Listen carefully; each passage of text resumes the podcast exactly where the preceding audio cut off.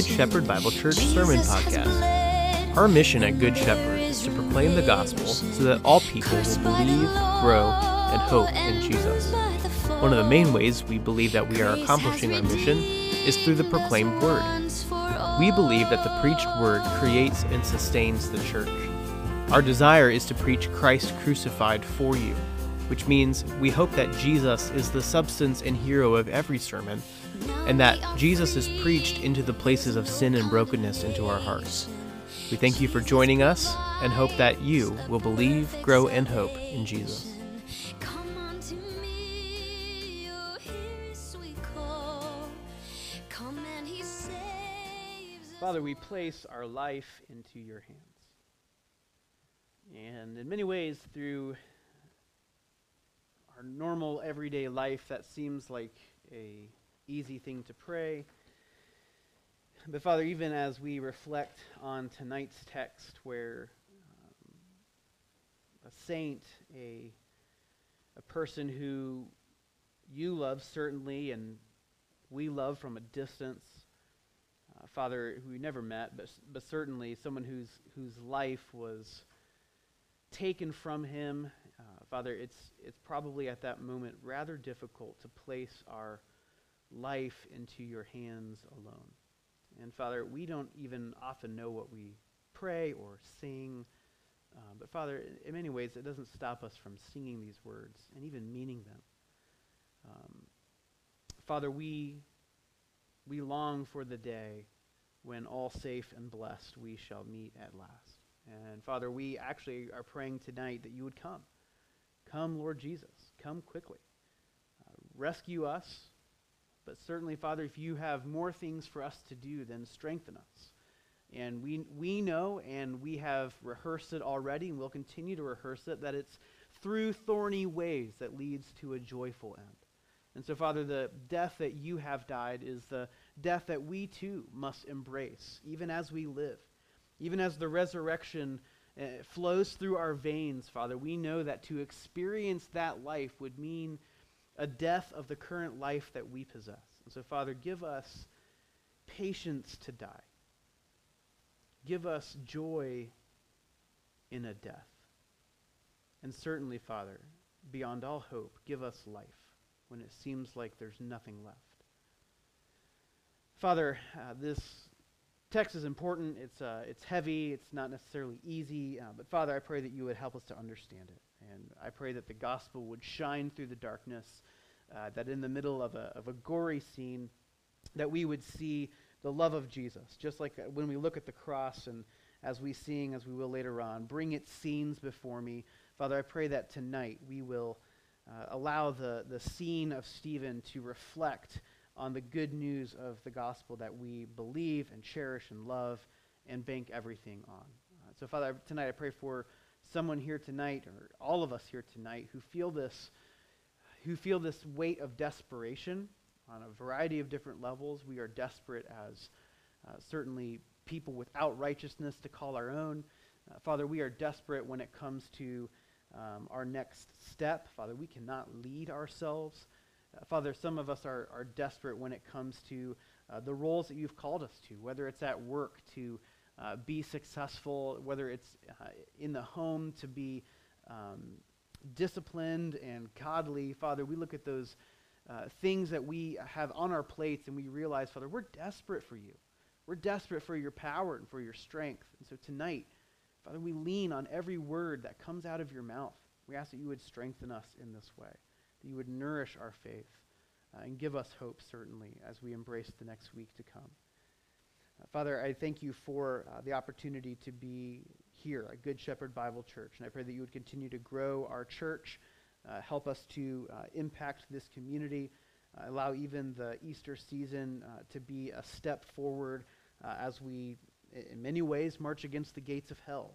Not that our our neighbors are this tribe of evil people. Certainly, Father, we we love these folks just as much as you love these folks, and we're asking that you would allow us to meet people where they are.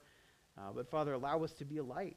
Allow, allow us to be a, a beacon of hope here in this community, and allow people not to not to think that we have our act together, but really to confess We don't have our act together, but we have a great Savior who came and had his act together and died the death we deserve to die and gave us a life uh, that we couldn't earn for ourselves.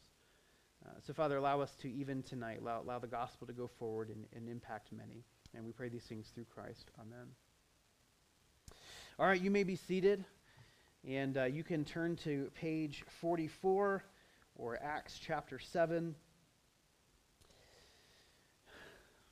Thankfully, the passage that we're reading tonight is nowhere near as long as it was last week. I'm thankful for that a little bit. You guys have no idea how much it takes time to prepare just reading. Especially that many verses. You read it over and over and over and over again just because you want to mess anything up. This week it didn't take as long. It was great. Standing in front of a mirror, reading names. Didn't have to do that as much this week. It's nice. All right, we are re- uh, reading, though, uh, chapter 7, uh, starting in verse 54, and then we will go into chapter 8 and read up to verse 3. Uh, so a little tweener passage here between chapter 7 and 8. By the way, I just hope you know, like, and if you don't know this, that's okay. The, the, the biblical text didn't come with n- a numbering system. So the sevens, the eights, the, the verse numbering, that's, that's not inspired material. So you're like, why is he messing around with chapter numbers? Well, you're allowed to. It's okay. It's not, it's not inspired. So maybe that's in someone's brain. Maybe, maybe not. Maybe it's just in my brain. All right, verse 54. Now, when uh, the Pharisees had heard these things, or the, the actually it's the, um, uh, the, the freedmen, when they heard these things, they were enraged and they ground their teeth at him, at Stephen.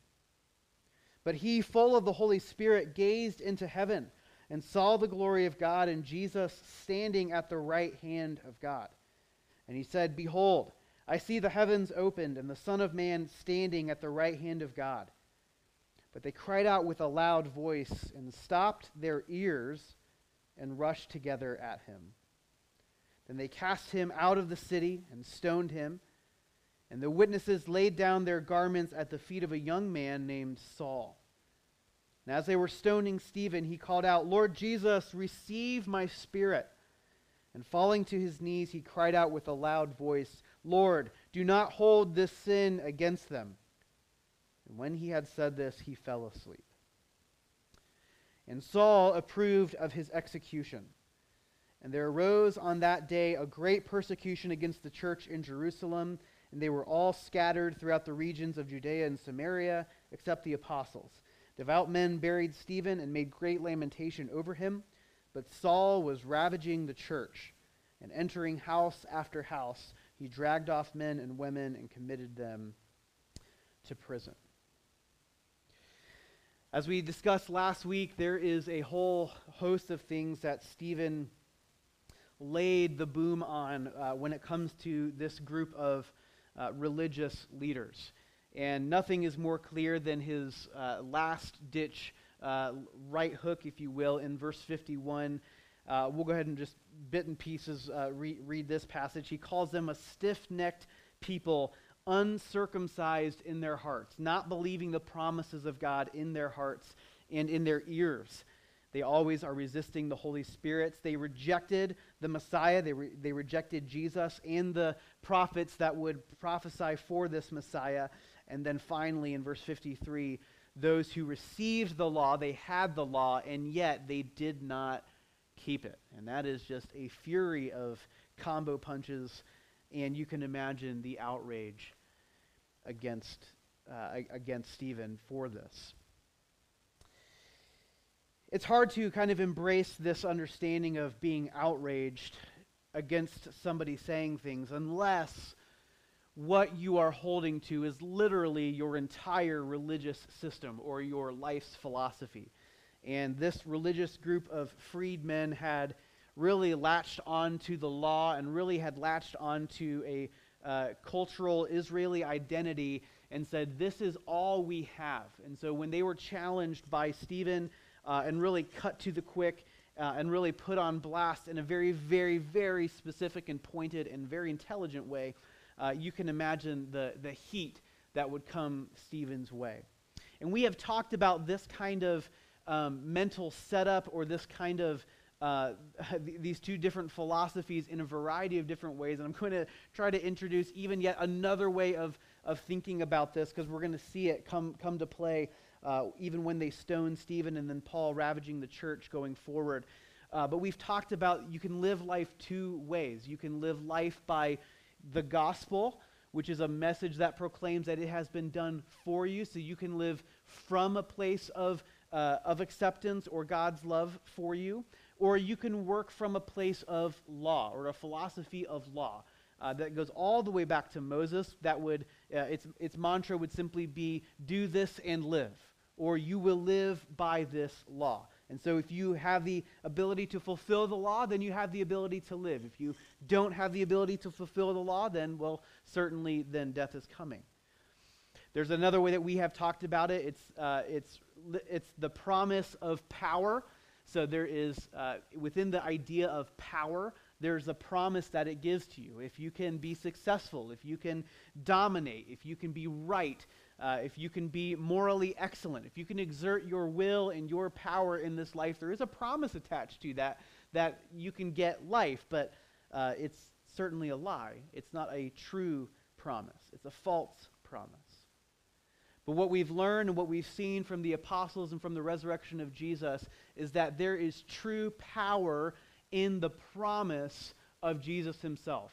That as Jesus walked out of the tomb and he said, Where I am, there you will be also. I am going away, but I am coming to return. And you, the, the power of, of resurrection that I have, I am giving to you. And the spirit that I have, I am giving to you. Not by merit, not by law, not by any sort of rule keeping, but simply by the means of grace. This is the promise that God has given to us. And there is true power here uh, within the, the gospel of Jesus. And I want to kind of introduce a new way of thinking, which is not a new way uh, at all of thinking. Maybe it's just a helpful clarity to what, this, uh, what these philosophies are. And basically, uh, there's instead of thinking about it as a, as a world philosophy, maybe thinking about it in terms of a theology. Theology is just a, it's a combo word. Theo meaning God, ology meaning the study of, so it's the study of God. And the reality is, just like we all have a guiding philosophy for our lives, we all have philosophies about a lot of things, we also are theologians. All of us are. Uh, and you say, well, I don't believe there is a God. Well, that is a study of God. That is a stu- you could say he doesn't exist. And that actually is a, uh, is a precept study of God Himself. Uh, even if you don't believe there is one, uh, that is saying something about God. And we all uh, kind of approach theology in two different ways. There is a theology of ascent, uh, or the reformers used to call this a theology of glory. So there's a theology, there's an understanding about God that within our own personal beings and our own personal progress, our, our, the whole goal of theology is that we, in one sense, like demonstrate some sort of personal glory. If you kind of uh, are looking for a, a, a, symbol or an icon to kind of match with the theology of glory, you can imagine a ladder.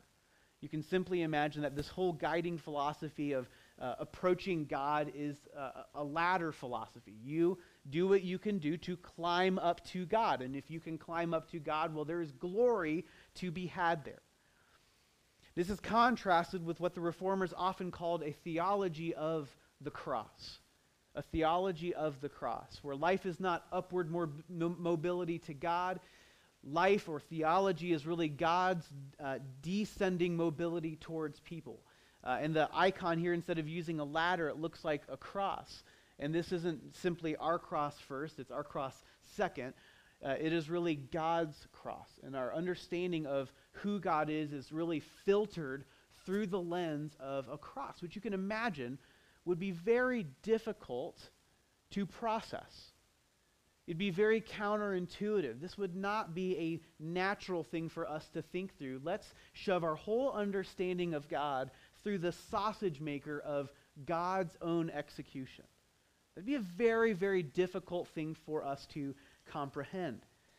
And so, in order to kind of get a better understanding of what these two things are, I'd li- like to, to kind of read for you a couple tenets. And this is usually like, I did not come to church for this. And you didn't, but that's okay.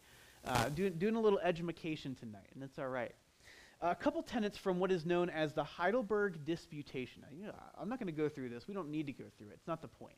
But this really old dead guy named Martin Luther, who some of you have probably heard of, he laid together this understanding of there is a theology of glory, and this is really what he was facing within the realm of the Catholic Church in his day. He recognized it as a theology of glory. If you do all the things that you are supposed to do, there is glory to be had personally. And he saw that as an affront to God in Jesus. That our own personal glory would be at stake or sought after or achieved would, to Luther, be a slap in the face against God himself, who wasn't in, in his own right, in his own way, seeking to gain glory for himself. He sought the good of others. Versus a theology of the cross where Jesus himself embraced uh, the realities of a cross for us so that he might bring many sons to glory. So, God being a God of love and God being a God of mercy is a high thought for, for Luther. So, real quick, I just want to bring out a couple, a couple of these that would highlight this idea of law for us that would give us a clear understanding of theology of glory, which is a theology of law, do this and live, versus what he has to say about a theology of glory. And this will help us as we process Stephen's own message and his own death. But I have this here for you, and this is one of the, the first couple tenets right out of the gate talking about this theology of the of uh, theology of glory versus theology of the cross. Luther says he deserves to be called a theologian, however, who comprehends the visible and manifest things of God seen through the suffering and the cross. To put everything that you know to be true about God through the lens of a cross, that is someone who deserves to be a theologian, Luther says. Second point, a theologian of glory calls evil good and good evil. A theologian of the cross calls the thing what it is. I want you to even begin to think of the people in our story who Luther would call a theologian of glory, these Pharisees, these religious people who are seeking to, in one sense, achieve, live for a position of acceptance. He would call them a theologian of glory, and we see this, don't we? They call evil good and they call good evil. They make up their own rules. Even the law of God is twisted towards their own purposes. But a theologian of the cross can call a thing what it is, is allowed to say the truth, is allowed to actually accept the truth within himself, but also in his world. And we see this reflected in Stephen. He's allowed to simply state the truth as is. Luther goes on the law brings uh, the wrath of God, kills, reviles, accuses, judges, and condemns everything that is not in Christ.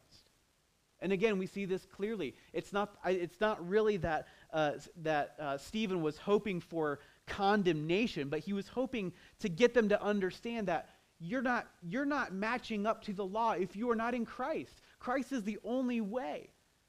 The, the temple was never the final answer. The, the, the law was never the final answer. Jesus himself and his grace is the final answer. So everything that's not in Christ would face this kind of wrath and revilement and accusing uh, and, and judgment and condemnation. This is, this is what Stephen was trying to get across. To shove everything that we understand about God through the cross is a very difficult thing, but this is certainly what even the Apostle John has in mind.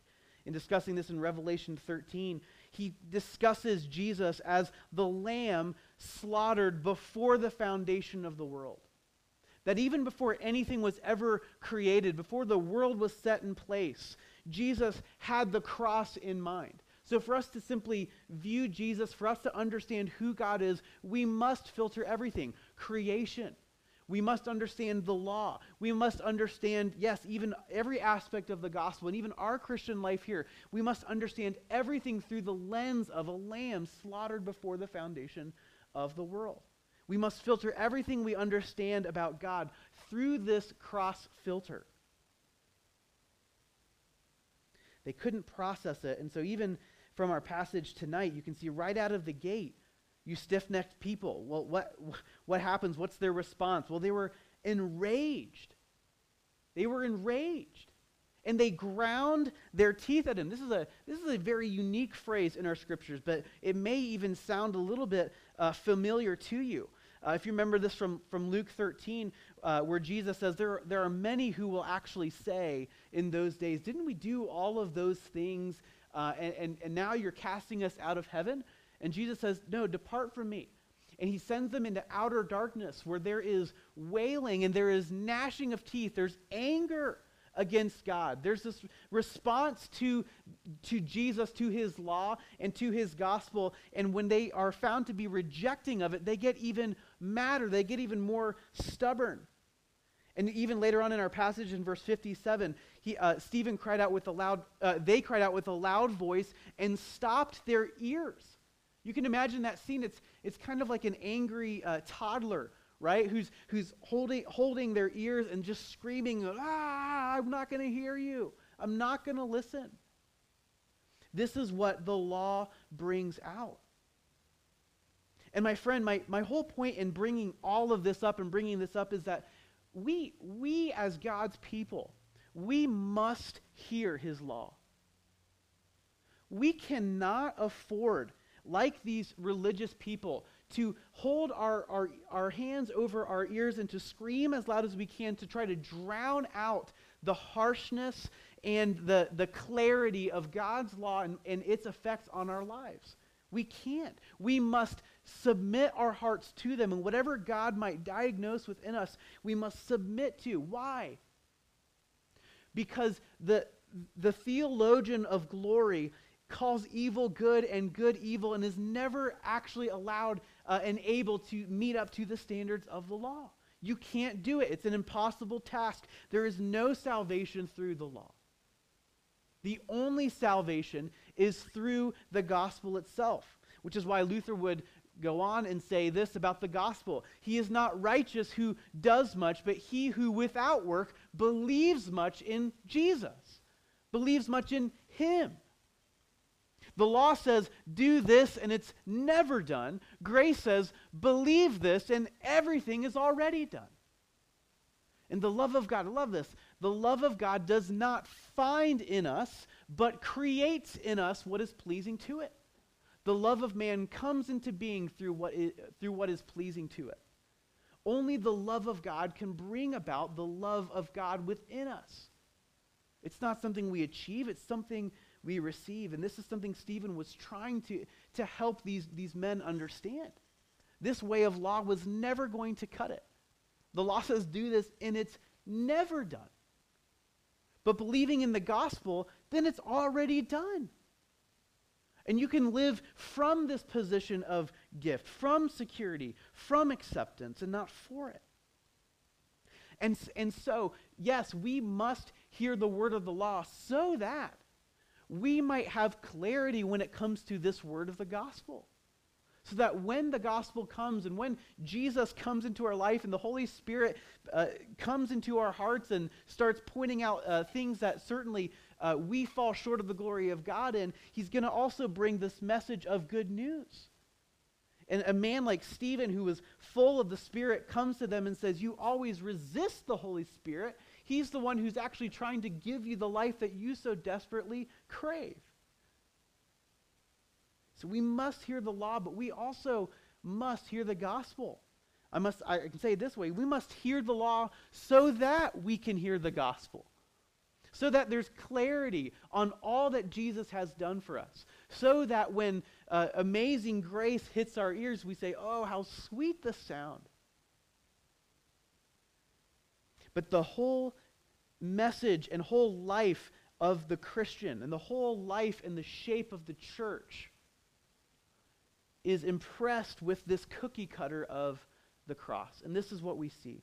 Uh, tonight, I just want to simply, as we go through the text, see two uh, cross shaped imprints uh, here that we're going to see from this text. First, we're going to see uh, Stephen's cross shaped death, and then we're going to see the church's cross shaped ministry. And the whole point is for to, to us to understand that this gospel will leave on us this impression of the cross. We, we, we will be worked through this cookie cutter of the cross. And so that means, in one sense, it will look significantly worse than it truly is. We're gonna, we are going to be confronted with death, just like Stephen, and the, the church itself will be confronted with death just like this early church here. And yet, and yet, the entire good news of the gospel is tucked up within this cruciform image. So let's look at real quick uh, Stephen's cross shaped death. Stephen's cross shaped death. And really quickly and very, very early on, and I don't, I don't know if as you read this, you, resonated with some of this and you're like, wow, this actually, in many ways, sounds a lot like Jesus. Just even reading through this text, there may have been bits, of, bits and pieces of, uh, of, the, of the crucifixion narrative that you might even have recognized as, wow, that sounds very familiar. Well, no doubt. Stephen was a man who was full of faith, and this comes from uh, chapter 6, verse 5. Remember, there are a couple descriptions of Stephen that we have uh, throughout the book of Acts, and, and one of them was that he was full of faith.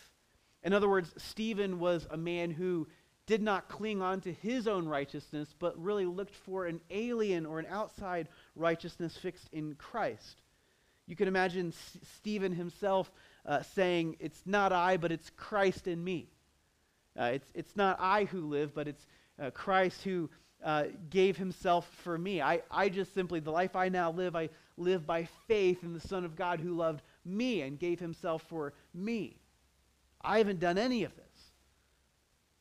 He's a man who's full of the Spirit and of power. We get this from verse 55, but also in chapter 6, verse 8, and certainly even Jesus himself, full of faith in all of the all that the Father had set, set in place, full of the Spirit and full of power.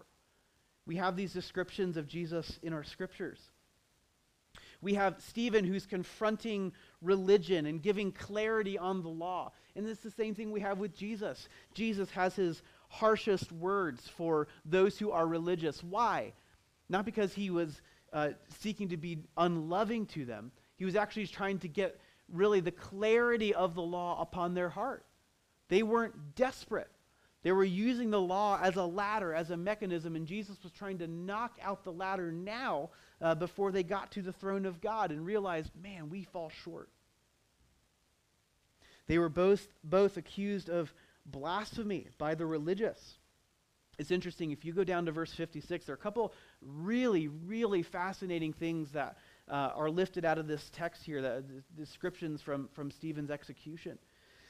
Uh, Stephen says in verse 56 Behold, I see the heavens opened, and the Son of Man standing at the right hand of God. There's about every word in this sentence is packed with question marks and significance, even if it doesn't appear so right out of the gate. Uh, Behold, I see the heavens open. You can imagine like the, the clouds kind of being rolled, rolled away. Uh, and maybe even this like light shining through. This would be like the classic like uh, Simba and Mufasa picture right there, right? You know, with Rafiki, and all of a sudden like Simba, like all this, like the heavens opened in this way, a little bit more realistic and not as cartoony. Um, he says, "Behold, I see the heavens opened." This would also be uh, same verbiage even in Jesus' baptism, where uh, he comes out of the water and the heavens open. And he sees the Spirit descending like a dove, and this voice uh, crying out, uh, This is my beloved Son, in who I am well pleased. This, this recognition of seeing the glory of God is, is also part of, of verse 55. He gazed into heaven and saw the glory of God, and Jesus standing at the right hand of God. And the fact that Luke, a detailed oriented uh, scholar here, that he would mention these facts twice, seeing Jesus standing at the right hand of God, is significant. We have uh, many other passages of Scripture that talk about Jesus sitting at the right hand of God. And so you have this kind of uh, positional difference here. Where is Jesus? What is he doing? Is he sitting? Is he standing? Well, he's normally sitting which would reflect the completeness of Jesus' work, his high priestly work, that he would sit down. When he ascended into heaven, he sat down at the right hand of God. We have that in, in Paul's theology and in Hebrews. But here we have all of a sudden in Stephen's execution, Jesus himself standing as if he stood up in this moment of uh, Stephen's turmoil. So, well, why would Jesus get up? That's a good question. Scholars kind of go back and forth. If you're asking me, I think there's only uh, one reason Jesus would have the need to stand up in this moment. And I think it's to make a defense against the false accusations uh, against Stephen here that they are that they are making. Jesus himself stands up and presents, and in one sense, presents the finished work of uh, of his uh, of his atonement to the Father again, and says. He says, Father, this one that who's, who's coming into your presence, who, who you see, this one is acceptable in your sight. A- accept him because of me. That's my personal take. You have Jesus standing, and even uh, Stephen using this phrase in verse 56 the Son of Man is significant, which is exactly why uh, the Pharisees here would accuse him of blasphemy. This goes back to certainly Jesus' uh, discussion in Matthew 26 with uh, the Pharisees at his personal trial, at his little uh, mock and, and fake trial there. Uh, in Matthew 26, Jesus claims here that he is the Son of Man. And you have Stephen taking up this same language, saying, I see Jesus standing, this Son of Man. I see this resurrected Savior. And Stephen is claiming to witness the same thing that Jesus himself uh, made plain in his, uh, in, his, in his trial. And so the, the logic would naturally be well, if we murdered Jesus, or, or if we put Jesus to death on account of his blasphemy for claiming to be the Son of Man in this way, well, then certainly Stephen, who's claiming to witness this in real time, uh, and in real space, he too would have to be put to death. And that's exactly what we see here. And so both Stephen and Jesus then die innocently. They die innocently. This goes back to those accusations that uh, the, the freedmen lobby against Stephen, and, and, and Luke indicates that these are false accusations. They're misinterpreting what, what he's actually saying, and then they're misbelieving the truth. And so, in believing a lie, they now have to take over uh, their own ideas of truth. And this goes back to Luther. They're calling evil good and good evil. And they're justifying their own actions here. And both are murdered then outside of the city. Go to verse 58. Then they cast him out of the city and stoned him. Just as Jesus was crucified outside of Jerusalem, so Stephen is pushed out of the city. And this would be the only way that these men could actually perform an execution. Uh, they weren't allowed to execute them within the city, and so they had to get him outside. And so uh, you can imagine kind of this mob, whether pushing, shoving, carrying, uh, whatever it is, just forcing him out, causing him to flee, and they eventually stone him. The stoning would be right on par with uh, how, the, how the Jews would uh, treat somebody who is uh, blaspheming. Uh, that would be according to the law that Stephen would need to be stoned. And there's a significant amount of debate as to whether or not this was uh, an out and out murder, like a mob killing, uh, or if this, this was actually in accordance with their laws and customs. Uh, and it's, in one sense, a moot point here uh, for us as we, as we interpret what's happening here. we know that this was an, an unjust death, and we can certainly see the effects of uh, a poor understanding of the law and the gospel actually meeting a, a significant point here in, in breaking the law, taking the life of somebody. And, uh, and then finally, there's a couple other things that are significant here that reflect even Jesus' cross shaped death. Uh, Stephen's willingness to give up his, his life. Uh, now, this would be significantly different than Jesus. Jesus claims that nobody took uh, his life from him, that he willingly gave it up. In other words, he, he is the one who, uh, who, who gave up his own life. Nobody took it away from him, whereas Stephen doesn't have any power to save his own life at this point. Uh, but you definitely see, even as we sang a little bit ago, we, we place our life into his hands, and we see that happening with, with Stephen. Uh, and then finally, uh, the gospel even in real time, allowing Stephen, just like Jesus, to forgive those executioners. Uh, we see the same sort of verbiage. Lord Jesus, receive my spirit. Jesus cried out, Father, into your hands I commit my spirit. Uh, and then uh, do not uh, forgive, forgive these sins, uh, for they don't know what they're doing. Stephen says, Lord, do not hold this sin against them. And so you can see, even in, in Stephen's death, this reflection or this shape of the cross. And you can see that these are, in many ways, the same things that we as God's people will, will face. These are the things that God, by His grace, has given to us. He has given us faith. He has given us the Spirit. He has given us the power over uh, death itself, not by merit or our own strength, but He has given it to us freely in Jesus. He gives us the ability to confront religion and have clarity on the law. And we too certainly and very easily could be uh, accused of blasphemy, uh, claiming to be one with Jesus. We have no right or comprehension or, or, or ability to, to, to, to gain that, and yet we have that freely. In all of this, we have the ability to love and serve those who would persecute us and who have the freedom in the gospel then to forgive, even as Jesus forgave us. But secondly, we get to see the cross, uh, the, the, the church's cross-shaped ministry. Going backwards here. In chapter 8, um, there's a couple things that are really, really significant for us to, to process here. Uh, and there's, there's three basic words that I want to just hit on. And all of these, uh, all of these things that happen to the church, it has to be recognized happen because of the sovereignty of God or happen according to the will of God. It's not an accident. This isn't a, a mishap. Everything that God is doing in these scenarios is a strategic advance of the church, and it reflects this uh, cross shaped or this cruciformed uh, shaped life and ministry that, that we possess.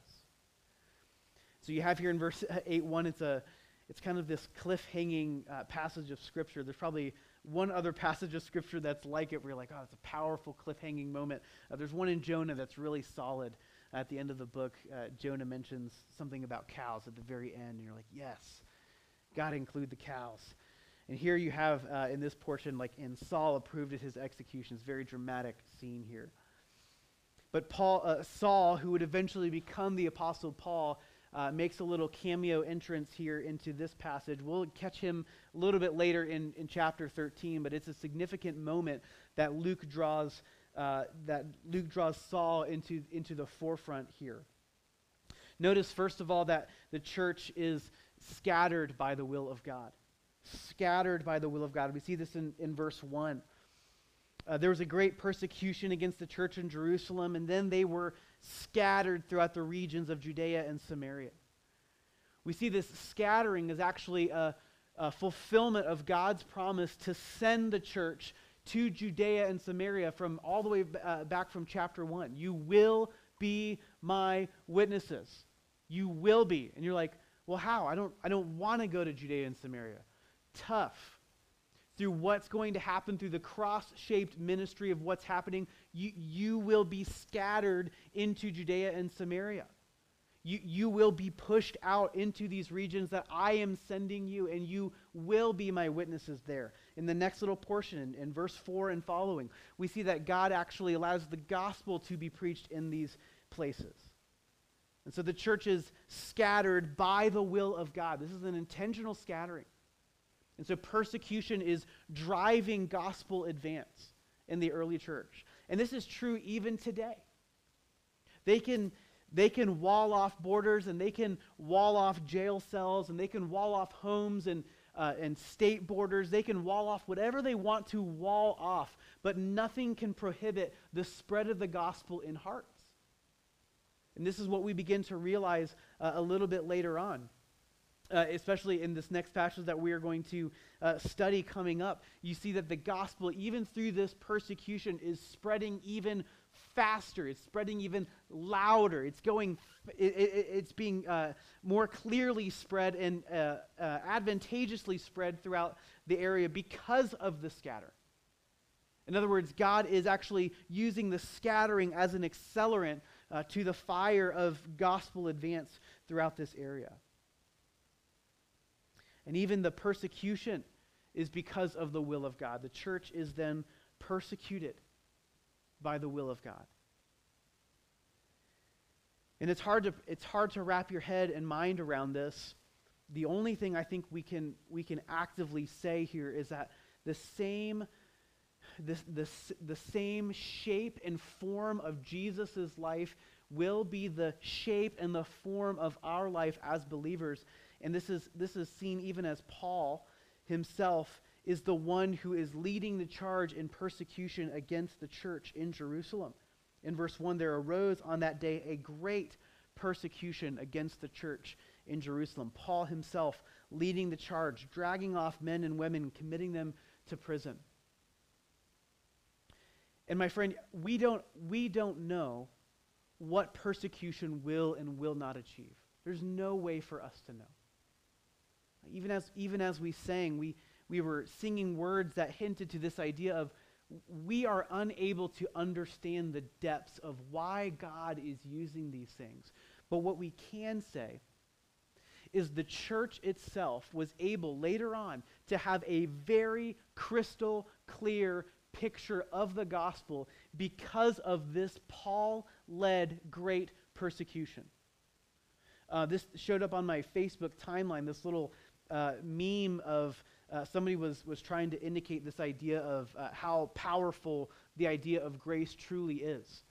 Can you, can, you imag- can you imagine when Paul showed up to heaven's gates and they're standing there are the very people that Paul himself persecuted and, and murdered in, uh, in Jerusalem? Can you, can you imagine those people seeing Paul walk up to heaven's gates and like, what?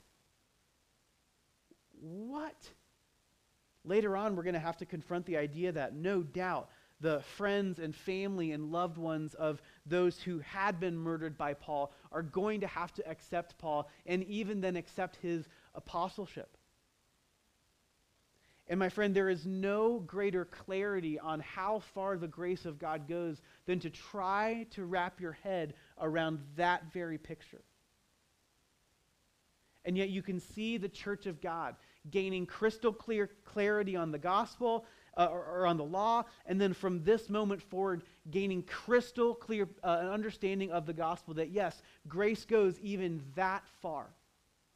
Where the people who murdered your loved ones is, is welcomed right into the community because of what Jesus has done. So much is said of those who have been martyred and the success and the, um, the, the unseen success of, of those who have been martyred, and yet we, we, we would tend to think that those people or those missionaries, uh, we, we, we base all of that on, on numbers and statistics. Were they able to be successful? Uh, were they able to um, br- bring people to, to the kingdom because of their death. We might never know the final numbers or statistics, but you look at what, what happened even through the Apostle Paul, and we say, even that persecution in the day, Paul's persecution is still giving us gospel clarity in this time. As we read Paul's, we understand his theology. Paul comes to the end and says, I am the chiefest of sinners. No doubt he had his own persecution of uh, the saints here in mind as why he would be the chiefest of sinners, and yet he says, By the grace of God, I am what I am. And so we too today, we would read Paul and say, This persecution is still having a dynamic effect even in us in the church today. It's a powerful thing that God is using. And the results and the fruit of that is, is absolute. There's no way we can measure that or know how significant God uses persecution. And there's persecution going on in our day. And you have to imagine how is God going to use the persecution, uh, especially the persecution in, in China, to help fuel gospel advance? We, we have no idea, but we can say, we can say uh, without a shadow of a doubt that God chooses to use persecution. As we just sang, it's through thorny ways that leads to a joyful end. That's how it happens. And finally, we see the church's unbelievably successful by the will of God. Want to read real quick, dip into verse 4. We'll obviously cover it next week. But in verse 4 of chapter 8, it says, Now those who were scattered went about preaching the word. The church is wildly successful by the will of God. It is this cross shaped ministry. It's the ministry of the church that looks like dying. It's this cruciformed church ministry that, that causes us to advance, that causes us to move forward. We, in other words, we, we don't move forward on a ladder as a church and as the church.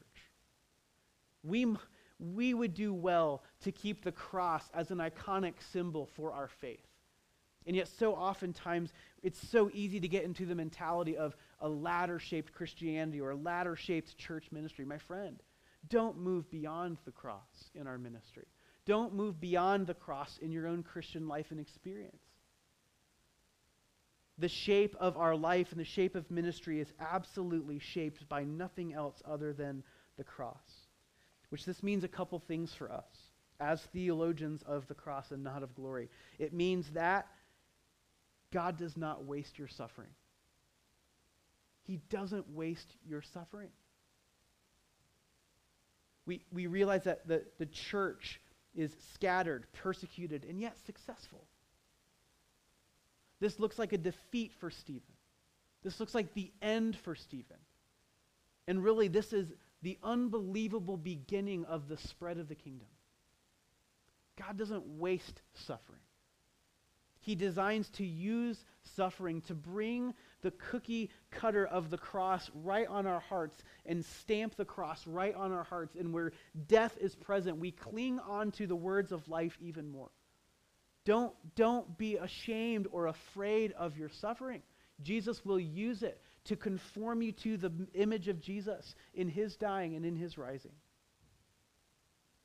It means, secondly, that God is sovereign over our own darkness. He's sovereign over our own darkness. You can imagine the things that Stephen himself was processing, and you can imagine the things that certainly after his conversion that, that, that Paul was processing, relating to his own sin, relating to how God might use him. My friend, we can certainly say that there is no place dark enough where God can't redeem you, God can't use you. And don't be, uh, don't be uh, surprised when, as we'll discuss a little bit later, that God will use your darkness. He will use your darkness to bring light. And this is my third point of cross shaped life. What does this mean for us? God will use your weakness. He will. He will use your weakness. We've talked about this earlier on. God is more concerned in using your confession than he is using your competence. God delights to use your confession more than your competence. The competence can just be a sham for ladder like living. The competence can be a sham for theologians of glory. And the cross feels different and looks different. And in those moments, there's only one hope it's a hope of confession. It's banking on the promise. It's, I don't have it, but I know one who does. I don't have what it takes, but I know one who has all the power. I don't have any righteousness, but I know one who was righteous for me. And don't be surprised when God will actually use your weakness to give somebody else clarity on the law and clarity on the gospel.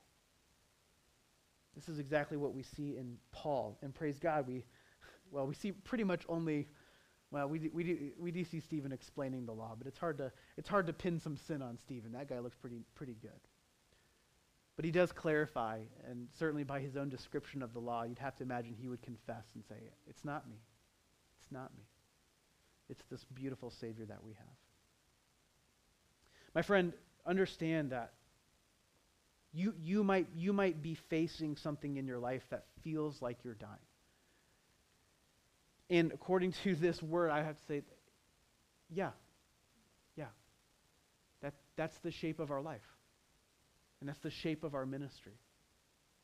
It, it's what it looks like to be in Jesus. And yet, and yet, in these dark times, nothing's wasted.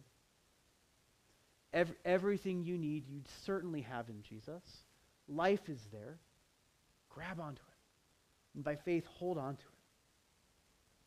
And when you see somebody else who's in the same way suffering, you use what God has put in your hands to help other people not see your ability to climb the ladder, but to see Jesus on a cross. Say, look at the God we have. Look at the grace we've been given. Let's pray.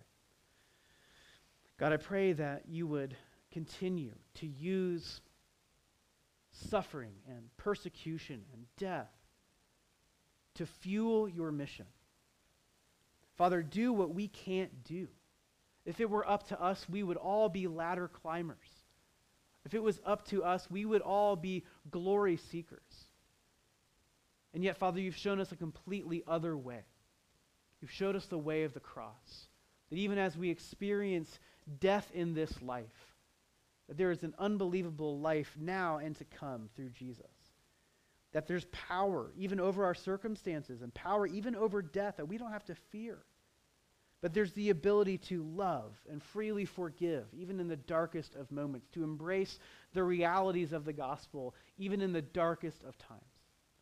Father, I pray for the one who's, who's suffering today, who feels like their life, even this past week, has been shaped like a cross.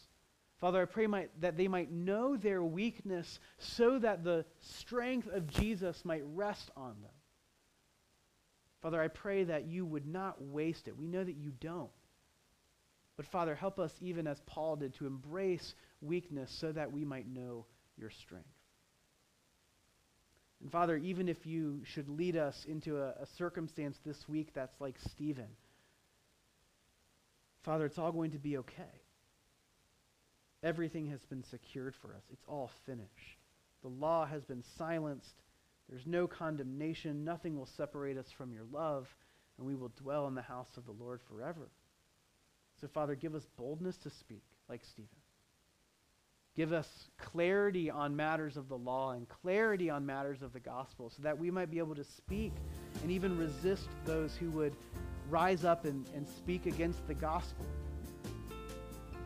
Father, I pray that you would help many people in our community through us to see the cross as well and embrace Jesus and follow him. We pray these things through Christ. Free from the law, oh happy condition. Jesus has bled, and there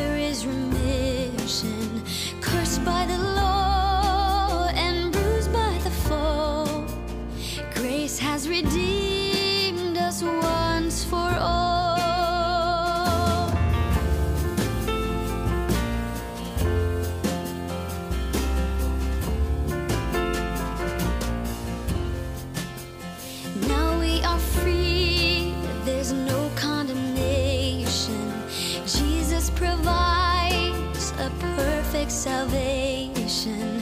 Come on to me,